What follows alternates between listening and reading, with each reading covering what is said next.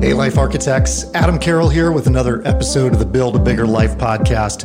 You know, you have those conversations with people where you really jive and you're like, I feel like we've known each other uh, from a different time and space.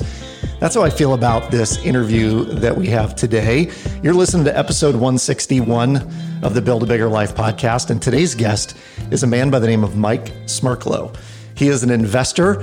He is a what he calls a part-time author. I think what he means is he wrote a book, but um, it's not like that's his primary source of income. In fact, he helps run a VC firm down in Austin, Texas, and this book is uh, called Mr. Monkey and Me. It is a not quite a memoir memoir book for entrepreneurs looking at some of those not so obvious tips to succeed. The cool part about the book and about Mike in general is I think he's had enough success in his life that now he's about giving back. And so none of the proceeds uh, from the book are going to himself, they are going to a scholarship uh, program that he has helped establish. So it's very cool. Uh, on the show today, Mike and I talk about mental toughness and specifically how to go about finding that as an entrepreneur. You'll hear about Mike's rise from working with Silicon Valley giants as a young, uh, up and coming 20 something to eventually owning his own firm, buying it outright, and then eventually taking it public. I will say that Mike is super candid. Uh, he's very open about his flaws, about his blind spots, and uh, all of those have helped him adopt a very authentic way of being when dealing with himself and others. I think you'll appreciate his approach. We also chat up Mike's VC firm, which is called Next Coast Ventures, and also what they're investing in. So, for all you budding entrepreneurs with a disruptive idea, jump on here because Mike's looking for ideas of uh, some disruptive ideas. If you've got disruptive ideas yourself that require a platform to teach other people, look no further than Kajabi when we built the courses tied to masteryofmoney.com and buildabiggerlife.com, my operations director extraordinaire, Molly Rose, she built them on Kajabi and she built them really quickly, like within a week. And not a week goes by that we don't see new students and therefore revenue through that Kajabi portal.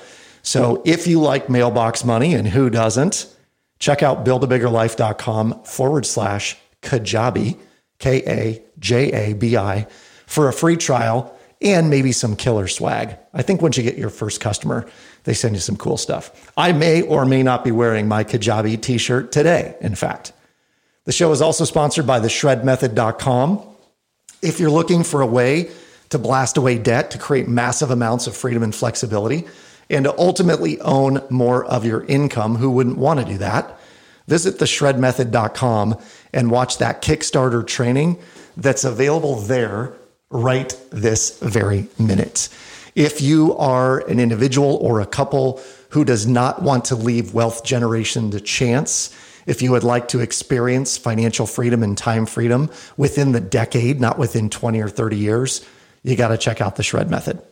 Utilizing this method is how I will get to spend the majority of the rest of my life sitting in coffee shops and listening to podcasts of people just like Mike Smerklo Heck, I may just go listen to more Mike Smerklo podcasts right now at a coffee shop. By the way, here's the author of Mr. Monkey and Me and successful entrepreneur and investor, Mike Smerklo. Mike, welcome to the Build a Bigger Life podcast. Thanks. It's great to be here. It's such an honor to have you. And I think that um, this particular interview is timely for a number of reasons, which we're going to get into in the show. Uh, but, Mike, you know the question I ask all my guests first off what's something you love about your life right now? Well, I know I know the question is coming. It's a great question. I think right now I'm just I feel immensely I feel filled with gratitude because I've got a really good balance in my life. I'm doing some really interesting things in my job, helping entrepreneurs at Next Coast Ventures.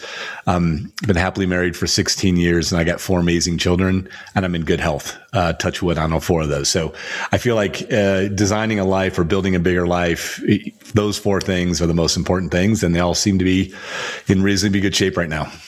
That's amazing. I, I think for some entrepreneurs, they they find it difficult to keep all of those plates spinning at the same time.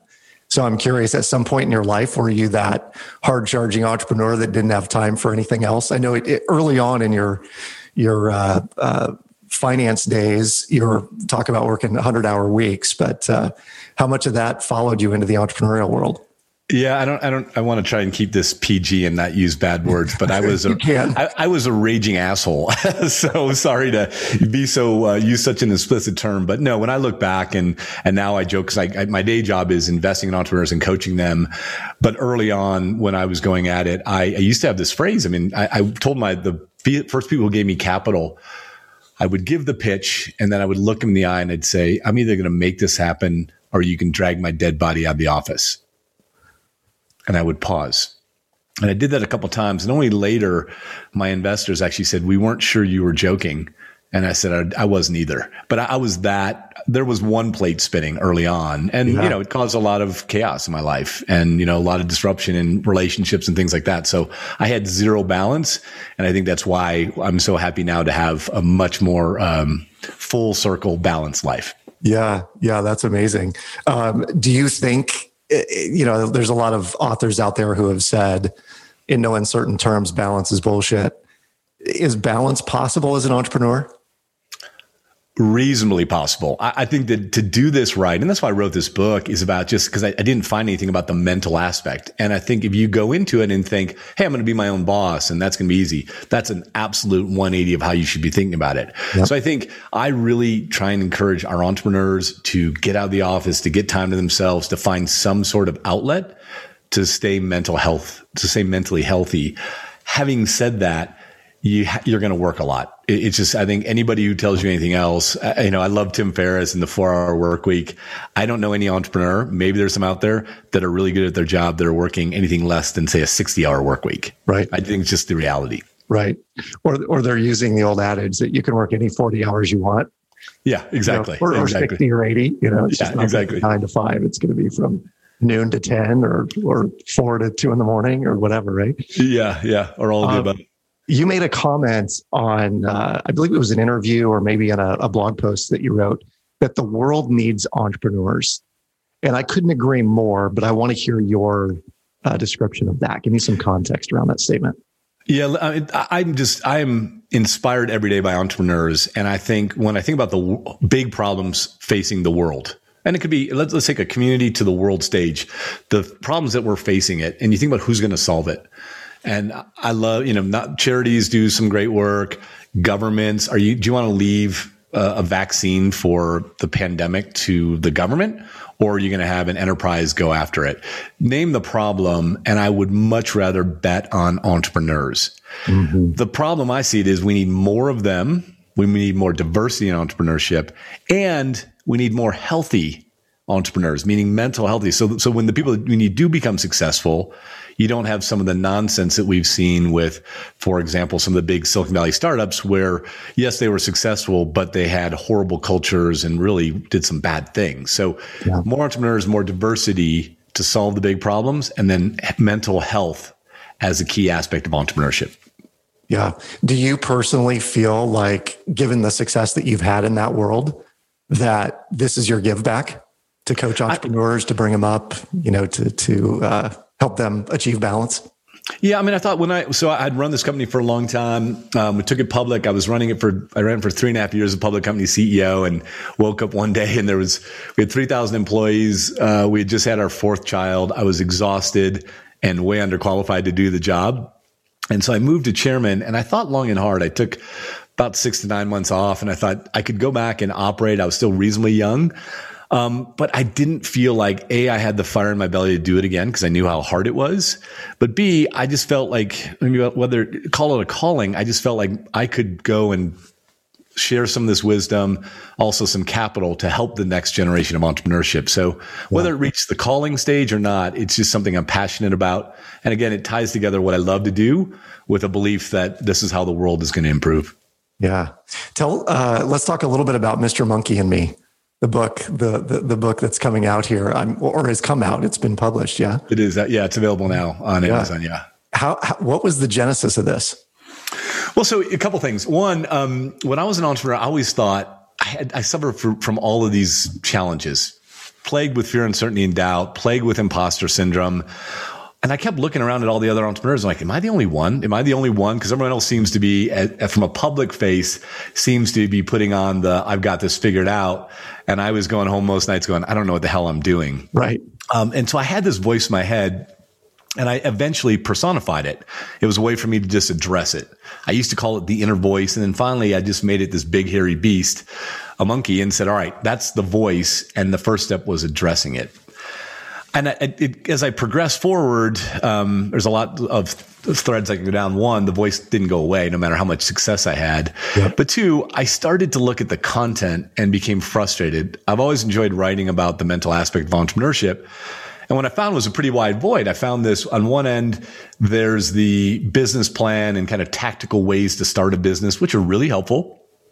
And at the other end is all this kind of BS. I call it like eating Dorito type blogs. You know, what does Elon Musk do before breakfast? well, who gives a shit? Elon Musk is the whatever, the wealthiest man in the world. So for you and I starting out as an entrepreneur, the fact that he gets up at 4 a.m. and meditates and takes an ice cold bath and then eats blueberries really doesn't have anything to do with right. the journey. So the void in the middle I found was just no content around, again, this mental aspect Yes. Um, and I took that. I wanted to share some of my stories. It's certainly not a memoir. Mostly about things I did wrong, but take that and share that. And then also trying to give some very specific actions or action steps that you can take to develop mental toughness. I, I love the blog post you did about uh, what Jeff Bezos' six laws of success or something like that. and you're like, this dude is the richest man or second richest man now on the planet. Yeah. Do you really think the six things he does are going to help you in any way, shape, or form? Yeah, exactly. And, and my joke about the Doritos is because have you ever been really hungry and you're just, you know, you don't have that much time and you run in. And my, my biggest weakness is uh, Cool Ranch Doritos. I'm embarrassed to admit, but I run in, I'm starving, I eat, you know, five handfuls. And then I wake up and my, I've got, you know, blue fake cheese on my fingers and my beard and I'm still hungry and I feel disgusting. Um, at least that's my personal admission. And I kind of feel like those blogs, you feel the same way because you read them and you're like, well, I'm not even close to the wealthiest man in the world. I don't get up at 4 a.m. and I don't wear all black t-shirts every day right? It just doesn't help. So that's my that's my equivalent to to the bag of Doritos. There is some connection there to probably feeding the beast. Like if you really want to feed Mr. Monkey, that that's how you do it, right? Exactly. Eat that stuff and then eat Doritos and feel horrible about yourself. Yeah, exactly. And then and put off all the key action steps that you should have taken to get really going after it. You um, you mentioned that there are non-obvious things in the book. You know, there's a lot of books out there about the how-to and all of that, but this is, as you uh, lovingly refer to it as TOS, the other shit. Yeah, what what I really tried to do, and, and I was fortunate to have a great editor to help me. I wrote it myself, but I had an editor, and I said the last thing I want to do is write another, you know, here, you know, bought business, sold it, made lots of money. Look how great I am. Yeah. I also am in honor. Uh, I, have, I have complete respect for some really great business books. If you want to read a great business book about long, read, go read Shoe Dog by Phil Knight, one of my favorites. Yeah. 35 years of running a business, get you a perspective of how hard it is. I really wanted to go right to the, the stuff between your ears. And, and that's the non obvious. Every day in my job at Next Coast Ventures, I could see two exact business plans. Same idea, same access to capital, same team. One will go on to be wildly successful and one won't. And I began to spend time with my business partner at Next Coast and we said, it's something about the mental aspect the willingness to eat glass, as we call it. I think that all things being equal is the differentiator. Mm-hmm. And I wanted to try and provide a blueprint for current or potential entrepreneurs to, to try and grab some of that and uh, embrace it. Yeah. Is eating glass, is that, is that another way of saying mental toughness? Is it? Yeah, we have this term at Next Coast, which we, we came up with because it's such a horrific idea and we, we don't want it to be intimidating. But when you, and we've all been entrepreneurs at our firm. And when you really think about what it takes, I think the other thing these blog posts do is they tend to, they tend to minimize it or I call it the shark tank effect. Yep. I came up with an idea. I went on TV. Five people gave me a thumbs up and I sailed off and, you know, went to retirement. That just doesn't happen. Wait, you, that's not how it works? Exactly. It is, it is how it works. And then you just, you know, you, you go retire and go live on an island, right? Um, yeah, you never see like the, the episode after Shark Tank where, where they actually have to go uh, build the business. But the glass eater concept was the you know, 180 of that which is you really to be successful. It is mental toughness. It is persistence. It's the willingness. And we always emphasize within ethical and legal boundaries, but the willingness to do all the things required to get a business off the ground. It's akin to eating glass. Interesting. Um, talk about the shape, uh, the shape acronym. Yeah, so Shape acronym, what, what, what, I tried to do is sit back and say, okay, I was able to work with two legendary entrepreneurs, Marc Andreessen and Ben Horowitz, probably the, you know, probably the greatest entrepreneurs in recent memory in Silicon Valley. I was there early days, saw a company there, ran my own company for 13 years, and now I've invested in over 50 different entrepreneurs. And what I tried to do is elevate up and say, what are the five attributes that I see consistently for success, um, and some of which I did, some of which I didn't. So the SHAPE acronym stands acronyms. I'm in trouble with that word today. Uh, Self awareness, help, uh, authenticity, persistence, and expectations. And it's not exactly Maslow's hierarchy needs, but it, it kind of builds upon itself. Yeah. It really, I think, is the best way to that I've seen to try and develop some of this mental toughness. Yeah, I love that. Uh, the so I've been doing my own thing, if you will, since about 2004, and uh, have had a number of different businesses. I truly believe in failing forward and you know fail fast, fail often. One of my former business partners said, you know, it's not that we're all that successful; we just failed twice as often as everybody else. Yeah, I love um, it. And and and learn from that. I think the self awareness of that piece of being willing to uh, you know, take a calculated risk. I also believe in there's a difference between that and being risky, yep. but taking calculated risk and knowing my personal appetite for that. Is that what you mean by self awareness, or is it is it more than that? I think that's certainly part of it. Um, I, I, tend to take a little bit broader definition, and what I mean by is is certainly there's understanding yourself, understanding. I, I really love the way you said that about risk because that is a critical aspect of it. But then there's an element that says, what are you good at? What are you not good at? And not what you think you're good at. Very different, right? No. It, it's it's the old uh, ask hundred people if they're a good driver, and they all you know raise their hand and say yes, I am. But we still have accidents on the road. So it's it's what are you good at? What are you not good at? What do you like to do? What do you not like to do? Starting to develop that as a foundation I think is really important. And actually at Next Coast, we think it's the number one determinant for entrepreneurial success to start mm-hmm. with. Do you recognize where you're good, where you're not good? Do you recognize areas of weakness or perhaps uh, blind spots? Mm-hmm. That, that kind of, for me, is all encompassing on self awareness and then leads to getting help and authenticity and persistence and goes from there. Yep. Um, on the, on the help side, I know in the book you, you talk about uh, mentors that you've had along the way. I assume that's what help means. Yeah, yeah. So it's um, I'll tell you, a, I think a funny story. So when I was early on, I'd been running the company for four or five years. The business was growing really well. I had one problem. I couldn't hire a head of sales. In fact, I had my first head of sales. I hired a raging coke addict. I didn't know he was a raging coke addict at the time, but I will tell you, if there's one business advice you take away from this podcast, don't hire coke addicts. They, are they're, they're a lot of fun, full of energy. I bet. they tend they tend not to show up at work, and they're not really reliable. But it's a, it's a story in the book. But it really was my first really dumb mistake of of a hundred. But I but I, that guy fired. Then we looked for three other ones, and I fired him, and I just couldn't figure out how to hire for this role. Mm. So I was fortunate to have access to a legendary uh, Silicon Valley icon and great coach, a guy named Bill Campbell, who, who's no longer with us. There was a book written about him called A Trillion Dollar Coach. He was the coach to uh, CEO of Apple, Steve Jobs, the Google founders, a whole list of great folks. So I drove down one night uh, to meet him in his bar, the bar he co-owned in Palo Alto called the Old Pro. And I show up and you would get like 30 minutes with Bill. He just would literally like a line. Here's your 30 minutes. Wonderful human gruff old guy, used to coach football at Columbia. So I sit down, grab a beer, and he's like, Smerklo, you look like shit. I'm like literally first second in. I'm like, well, actually, I, I feel like shit. Um, and he said, what's going on? And I, I quickly explained to him my inability to hire for this position. And he was an old, he had been a football coach at Columbia, as I mentioned. So he full of explicatives, but he said, well, finally, he said, who's your coach? So I, I, don't, I don't have a coach. I don't have time for a coach. What are you talking about? I'm trying to run a company. I can't, if I don't hire the next head of sales, I'm going to get fired by my board. What are you talking about? And he said it so simply. He said, listen, Steve Jobs has a coach. Tiger Woods has a coach. Yeah. Why the heck wouldn't Mike Smerklo, no offense, have a coach? And it really, just like any good advice that's simple and you go, holy cow. And from that point on, I then developed, really started to put part of my time to developing mentors that could help me with my business. And I also hired a professional coach. Yeah. And for me, early on in my 10, 10 years as an entrepreneur, that had a huge impact and positive direction on both my career and the business. I bet. You know, you know how uh, if you hear a book or you hear someone's name multiple times in the same 24 48 hour period, it's like, oh, I yeah. got to go read that book. Someone just texted me that picture last night. Yeah. Said, have you read this book? And I'm holding up Trillion Dollar Coach as an image. Um, so clearly that's one I need to go pick up right away. Yeah, it's a great read, and and just he was a wonderful human, and you get to see by by being a coach and putting himself out there. He wasn't a you know paid for coach, just how many lives he's he impacted. It was really amazing. Yeah, very cool. Uh, talk a little bit about authenticity. Yeah. So then what I found is, and I found it with leaders is so by being self aware, that tells you where you need to get help. In my case, I need to get some help on hiring ahead of sales and then lots of other ways.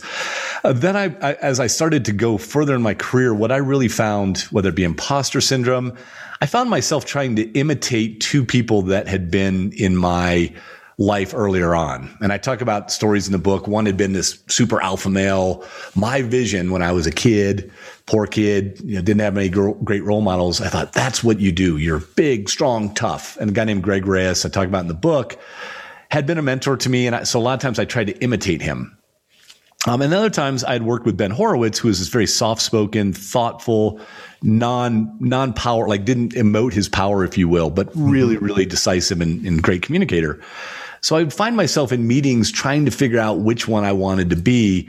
And there was one critical moment in the book uh, I talk about where we had this great employee, but he was a jack of all trades and master of none. He was kind of a cultural icon. It was kind of a mascot for the company, but we couldn't find a spot for him. Mm.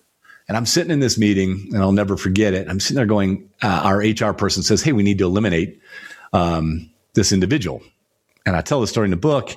My entire executive team looks at me and says, "Well, we can't fire him. Like he, he's he's an icon. Like he's the one that everyone loves." And you know, and, and here's my friend. I'll bring this up for visual because we're on YouTube. Like Mr. Monkey, I bring this thing. He's like, he's screaming at me. He's like, "You fire him! Like, be the alpha male, be that big tough guy, and fire him."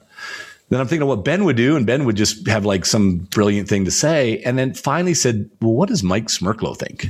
And it, as silly as it sounds, it's the first time I just found my authentic voice. Yeah. And and and actually my authentic voice, which was odd, what I did was I turned to my team and said, I don't know what to do.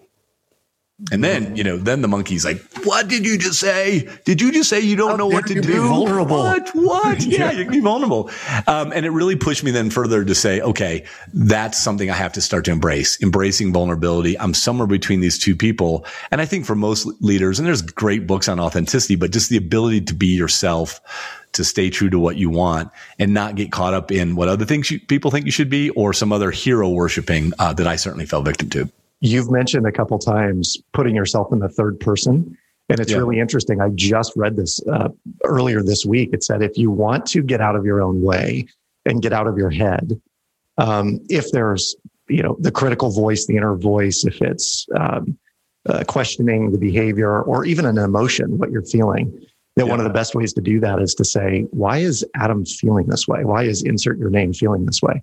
I think and, I read that article. It was, uh, was it a, I just read something similar to that. And you, by personifying and using your own voice in your yeah. head. Yes. I read that. It was a great article. It was great. And I, for this, this whole week, I, you know, if I feel some emotion, I'm like, why is Adam feeling this way? And it's a way different approach. I don't know if it's because you get above yourself and that's yeah. the hardest part is, is to do that. But I love this idea of authenticity and being able to say, I don't know. Yeah, well, the whole book, I mean, Adam, it's, it's really interesting. I love your podcast because it, it, it, took me, and, and again, I'm, I'm, not trying, I didn't grow up in a great situation. A lot of people, you know, a lot of entrepreneurs, I didn't have the role models I would have loved to have. And the voice inside my head, and that's why the star of the book is really the monkey, was giving me all of these things that were fear, uncertainty, and doubt. You can't do it, et cetera, et cetera. Yeah. And that whole idea, and if people are thinking about building a better life, I found by personifying it or to your example, using a name, it's really about getting inside your own head and understanding what you're hearing, what those voices are and what they aren't. Mm-hmm. And in my case, realizing it was never going to go away. So how could I address, address it and I joke like turn it into a frenemy? It's never going to be your best friend. Right. At least understanding that A, everyone has them, yep. has these voices. B, they never go away. So how can you turn them into your advantage and help it build you, build a better life versus being destructive? Yeah. How much of that came from your upbringing? I mean, was this part of your personality of who am I to, to be running a major company? And I mean, you, you mentioned imposter syndrome a little bit. How much of that do you think comes from us, our programming as kids and what we grew up hearing? Yeah, I mean, I, I, tell some stories in the book about, about you know, I won't go into it now, but yeah, just funny stories about relatives that I had, and and they were, it was all blue collar. A lot of the, I used to joke, my family would see someone who had achieved something of wealth or means and say, "Well, it must be nice." That was the whole month. Must be nice. Must be nice. Never going to happen to us, but it must be nice. My grandmother uh, had this famous saying. She would say when you'd, I'd say, "Well, I, I want some ice cream," and she'd say, "Well, people in hell want ice water." I think about that one. I'm just think people, you know, your grandma saying that when you're nine years old, it really starts, you start to understand what I address. And I think a lot of people have it. You have that, you have those voices. Um, and I think it really did impact me. I had to work really hard, certainly in college and beyond, self help tapes and all this other stuff to try and reprogram those voices to say, yeah, I can do this. And there is opportunity for me. And it, it doesn't, it doesn't have to be nice. I can actually go achieve it myself, but it took a lot of work, a lot of therapy. I, you know, that's that's so funny. I heard that a lot. Oh yeah, well, that would be nice to have yeah. to have that car, that boat, that house, whatever. Um, how about persistence? This one kind of is a, a you know, it's it's pretty self-explanatory. I think business takes persistence. I think this last year uh, was it like brought it to the forefront, right? That everyone has to remain persistent in whatever they do. And uh, so I'm curious, how do you write about it, and, and more importantly, how do you coach to it? Yeah, it's it's you know I think I think it's it's always hard to be an entrepreneur. I think 2020 might have been the hardest year ever to be an entrepreneur, right? I mean, you had you had the normal things going on with being entrepreneur, hard, all that stuff, and then you had global pandemic. You had to suddenly had remote workers, and then throw in uh, social justice and causes being brought to the forefront in a very good way, good for society, but brought into the business community. So it was a really hard year. And for me, persistence, it's kind of one of those obvious, yes, of course, but I think it's really about understanding what you're getting into and finding a way to stay mental healthy, mentally healthy. And what I talk about there is rather than just saying, keep after it.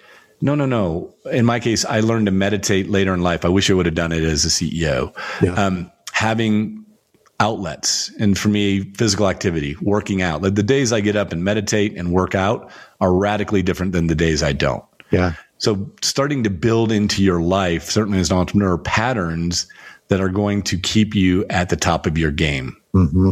And you know there's gazillion books written about that as well but whatever works for you and what works for adam is probably going to be different for mike but knowing yourself and going all right if i don't work out and i don't find time to meditate i'm probably going to be cranky grumpy go to my and I, you know I'm an Enneagram eight. If you've studied the Enneagrams and oh, knowing yeah. you know what my upper limits are and lower limits, all of those come into a mindset that I think allows for persistence. Yeah, which is different than saying, "Hey, just keep after it, be persistent." Right. It doesn't really help me. How do I get there? So, as an eight, one of the things I know about you is that uh, under stress, you might become punitive. So that could be why you were a raging asshole when you were early on.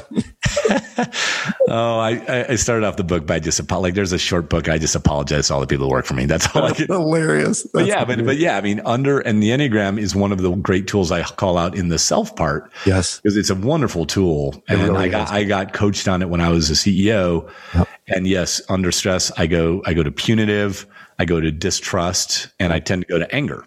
Yeah. And my coach used to say, you know, the bull in the china shop doesn't know he's in the china shop, he's just right. knocking shit over.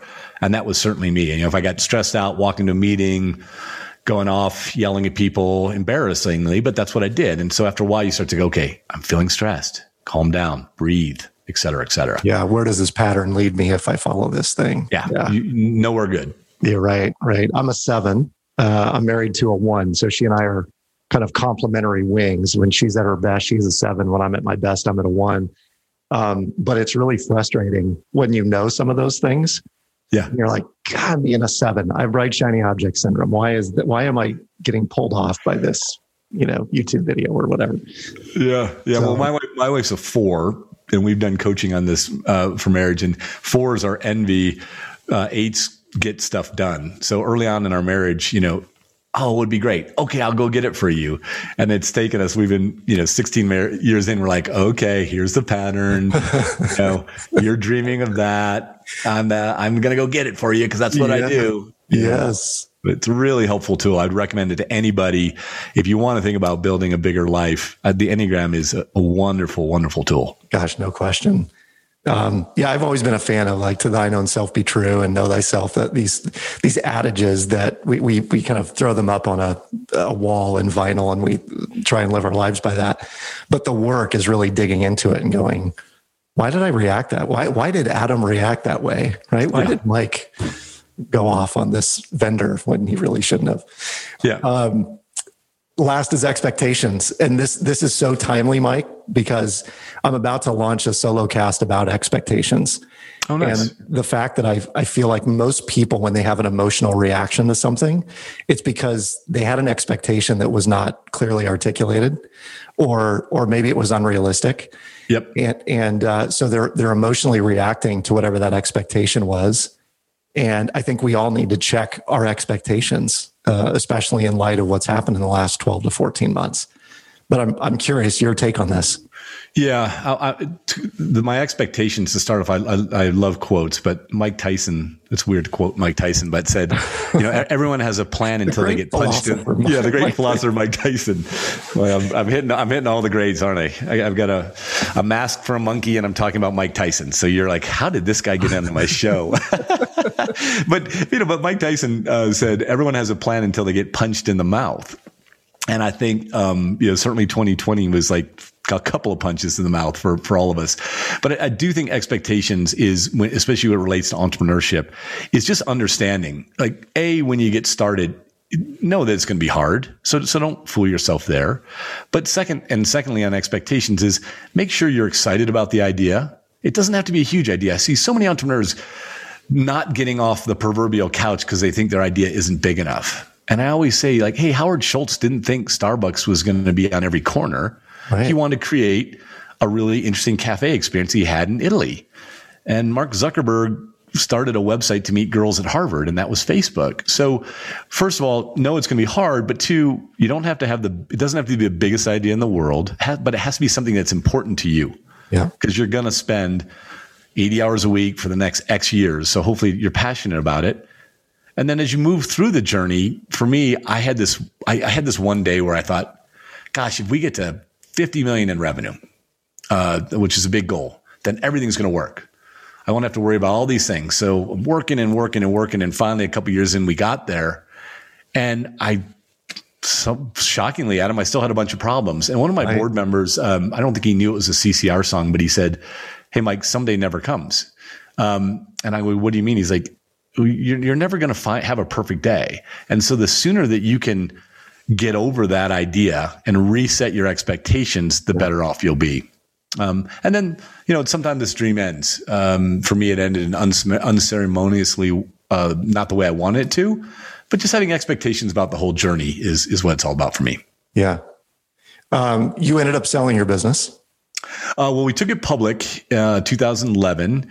I ran it as a public company CEO for three and a half years. Um, and then I moved to chairman, um, because my lead independent walked in and said, I think we're done. Uh, meaning I think, Mike, you're done. Yeah. and I said, yeah. Uh, he's still a wonderful friend and mentor. Uh, Bruce Dunlevie, one of the founders of Benchmark. And I talk about in the book. And I said, Bruce, you're right. And so that was my removal as a, as a public company CEO, which mm. is also, so the book is not a fairy tale ending. I ride off in the sunset. My last chapter as a operator was I got fired. Yeah. Okay. Got it. Um, I stayed on as chairman for a couple years and then I went off to start Next Coast Ventures. Cool. Do, do, are you a fatalistic guy, Mike? define fatalistic? I mean, I think I understand the term, but what do you mean? pessimistic or what do you mean? No, more like you know, hey, that was fate. Like that was that was oh, the hand that yeah. I was dealt, and and um, and it's fine because this this was actually a door closing that was supposed to close at the right time, and you know, sometimes I think we know we know that, and sometimes we don't. I'm just curious your take. Yeah, I mean, I I probably say that now. At the time, I think I went home and you know drank too much whiskey and smashed a few plates to be be exact. Um, So yeah, in retrospect, but no, I really do. I mean, I, I, tend to believe in life that things happen for a reason, and and I do really believe as an optimist when doors shut, uh, new doors open.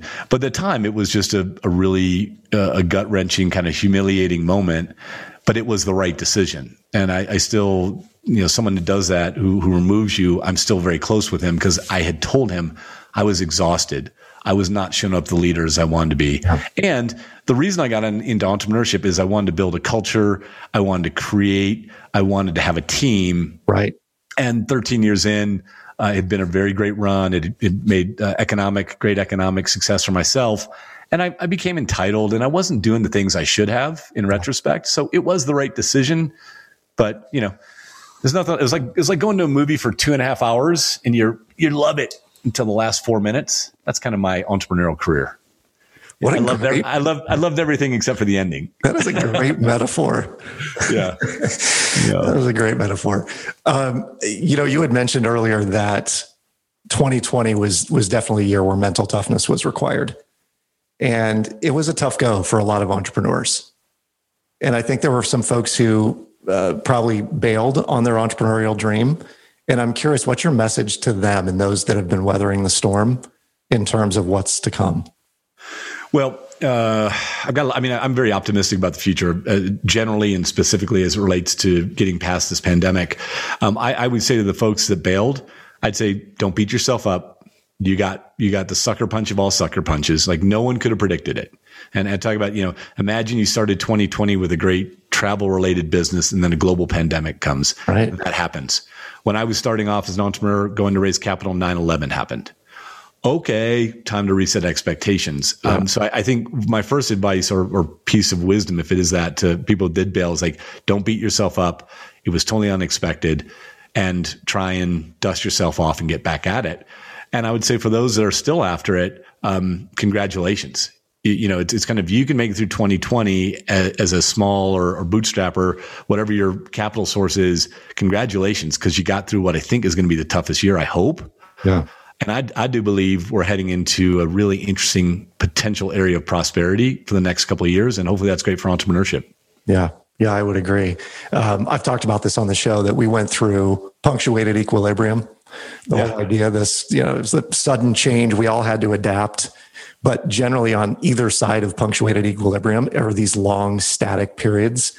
Yep. And uh, that is my hope as well that, that we, we, get through this and on the other side of 2021, ostensibly, um, that there's smooth waters and, you know, it's a, it's an upward trajectory for most companies. Yeah, I mean, I think that uh, the one thing I would say is, I think those that the other thing to, to, think about for 2020, the faster you got through, I saw a lot of people going, when we get back to normal? And I've been thinking a lot about, I don't know what normal is going to look like, yeah. but I think the faster you can get past the idea that we're going to get back to whatever normal was, that's the first step. But two, there's also been some really exciting trends that I think would have taken 10 years. Yeah. accelerated. And when I think about opportunities for entrepreneurship, I would be thinking about some of those trends that are going to last. I, you know, I think we're going to, we're, we're going to go back to sporting events. We're going to go back to concerts. We're going to go back to some form of in work, maybe not completely the way it is, but there's some other trends that have been, that were going to happen and they just got pushed forward dramatically. Yep. And that's where I think there's some real opportunity for entrepreneurs. Yeah, totally agree. And boy, what I wouldn't give for a high priced beer right now at a concert. Exactly. Exactly. Oh yeah. Yeah, yeah, that might be for beer prices at sporting events and concerts might be like thirty bucks, and we're like, I don't care. Here it is. Here. I'm here live with other people, but I, you know, hopefully the vaccine's rolling out as we sit here in February 2021. Um, I, am I'm, I'm optimistic, and I think we could have uh, several great years of. And I just think consumers are ready to spend. I mean, that's the other thing. We've been all sitting in our proverbial basements saving money. Um, I think we're going to have a great opportunity to go out and, and really celebrate and do the things that we've all been missing so much. Agreed. Um, I want to pivot really quick in the last couple of minutes here, Mike, and ask about Next Coast Ventures. Um, I, I, looked through the website. I saw some of the companies that you're funding and supporting. Uh, it looks like there's a lot of fintech out there, which I'm excited about. Yep. Yeah, so Next Coast Ventures, we're a venture capital firm in Austin, Texas. We've raised almost a quarter billion dollars, backed 50 different companies, uh, primarily in the central part of the United States, um, where you and I reside, yeah. um, and, and, and headquartered in Austin, Texas. We really look for thematic big themes. We spend our time thinking about the five or six themes. Right now, we're focused on changing face of retail, future of work, future of software. Also thinking about how millennials and digital natives change a bunch of old behaviors. Yeah. Uh, and even healthcare hacking. So a lot of those trends, we set those themes out pre COVID. And fortunately for us, not to make light of the pandemic, but have been accelerated. Uh, and most importantly, we look for amazing entrepreneurs that are looking to build disruptive businesses. That's what makes our job. Candidly, That's awesome. we could be the smart, you know, come up with all this great stuff, but at the end of the day, we got to find amazing entrepreneurs that are that run through walls to build big, great businesses. Yeah. What uh, if you could, you know, wave a magic wand over the next twelve to twenty four months, and you could eliminate one or two barriers that entrepreneurs have? What are they? Uh, you know, at the risk of sounding trite, I do think it's between their ears. I think anybody who's listening out here, I mean, you're, if you're listening, you got a kid who I didn't have any role models. I didn't have, wasn't educated and had no money. Right. And I joke, I'm not the smartest guy. I worked really hard, but if I can do it, so can you. So my biggest piece of advice, if I could wave one wand and certainly people, I, I do think this voice in the head, uh, I say all this as a as a white male, tall white male who grew up in the 70s. I'm a privileged guy, right? So I think when I think about diversity or getting people mental aspect, it's like I would wave away a, ment- a wand and say, "You can do it. You can do it." Think about your best resources and how you can move forward. I don't want to make light of anything because I did certainly have, even with my own background, I'm still a tall white guy. I've grown up in the United States. I had a lot of things going for me, Yeah. but that would be what I would change. Yeah, cool. I love that idea of mindset. Um, mental toughness, the entrepreneurial mindset. The book is called Mr. Monkey and Me.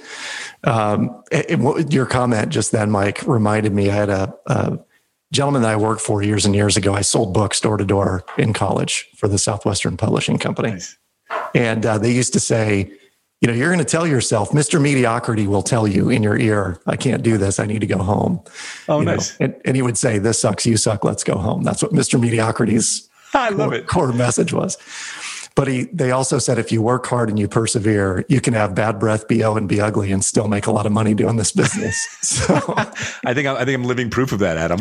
there you go, man. There you go. yeah, I mean the one thing I, one thing I would be remiss if I didn't say all the proceeds of the book go to charity. I'm not making a nickel off this. Uh, my wife and I set up a scholarship for diverse and underrepresented uh, students who are interested in entrepreneurship. That's where all the proceeds go. So if anyone does buy the book, know that your your your money's going to to help that scholarship. What an awesome service offering. Uh, if, if people want to find out more about you, Mike, where do they go? Yeah, I've got uh, under my name Mike Smerklo, which is uh, easy, is not the easiest name, but S M E R K L O. I've got a website. It's got a free entrepreneurial quiz test to help you think about the mental aspect. It's got some co- content around the very things we've been talking about, and a free chapter of the book. So that's all there at mikesmerklo.com. I'm also on all the social with that handle, Mike Smerklo.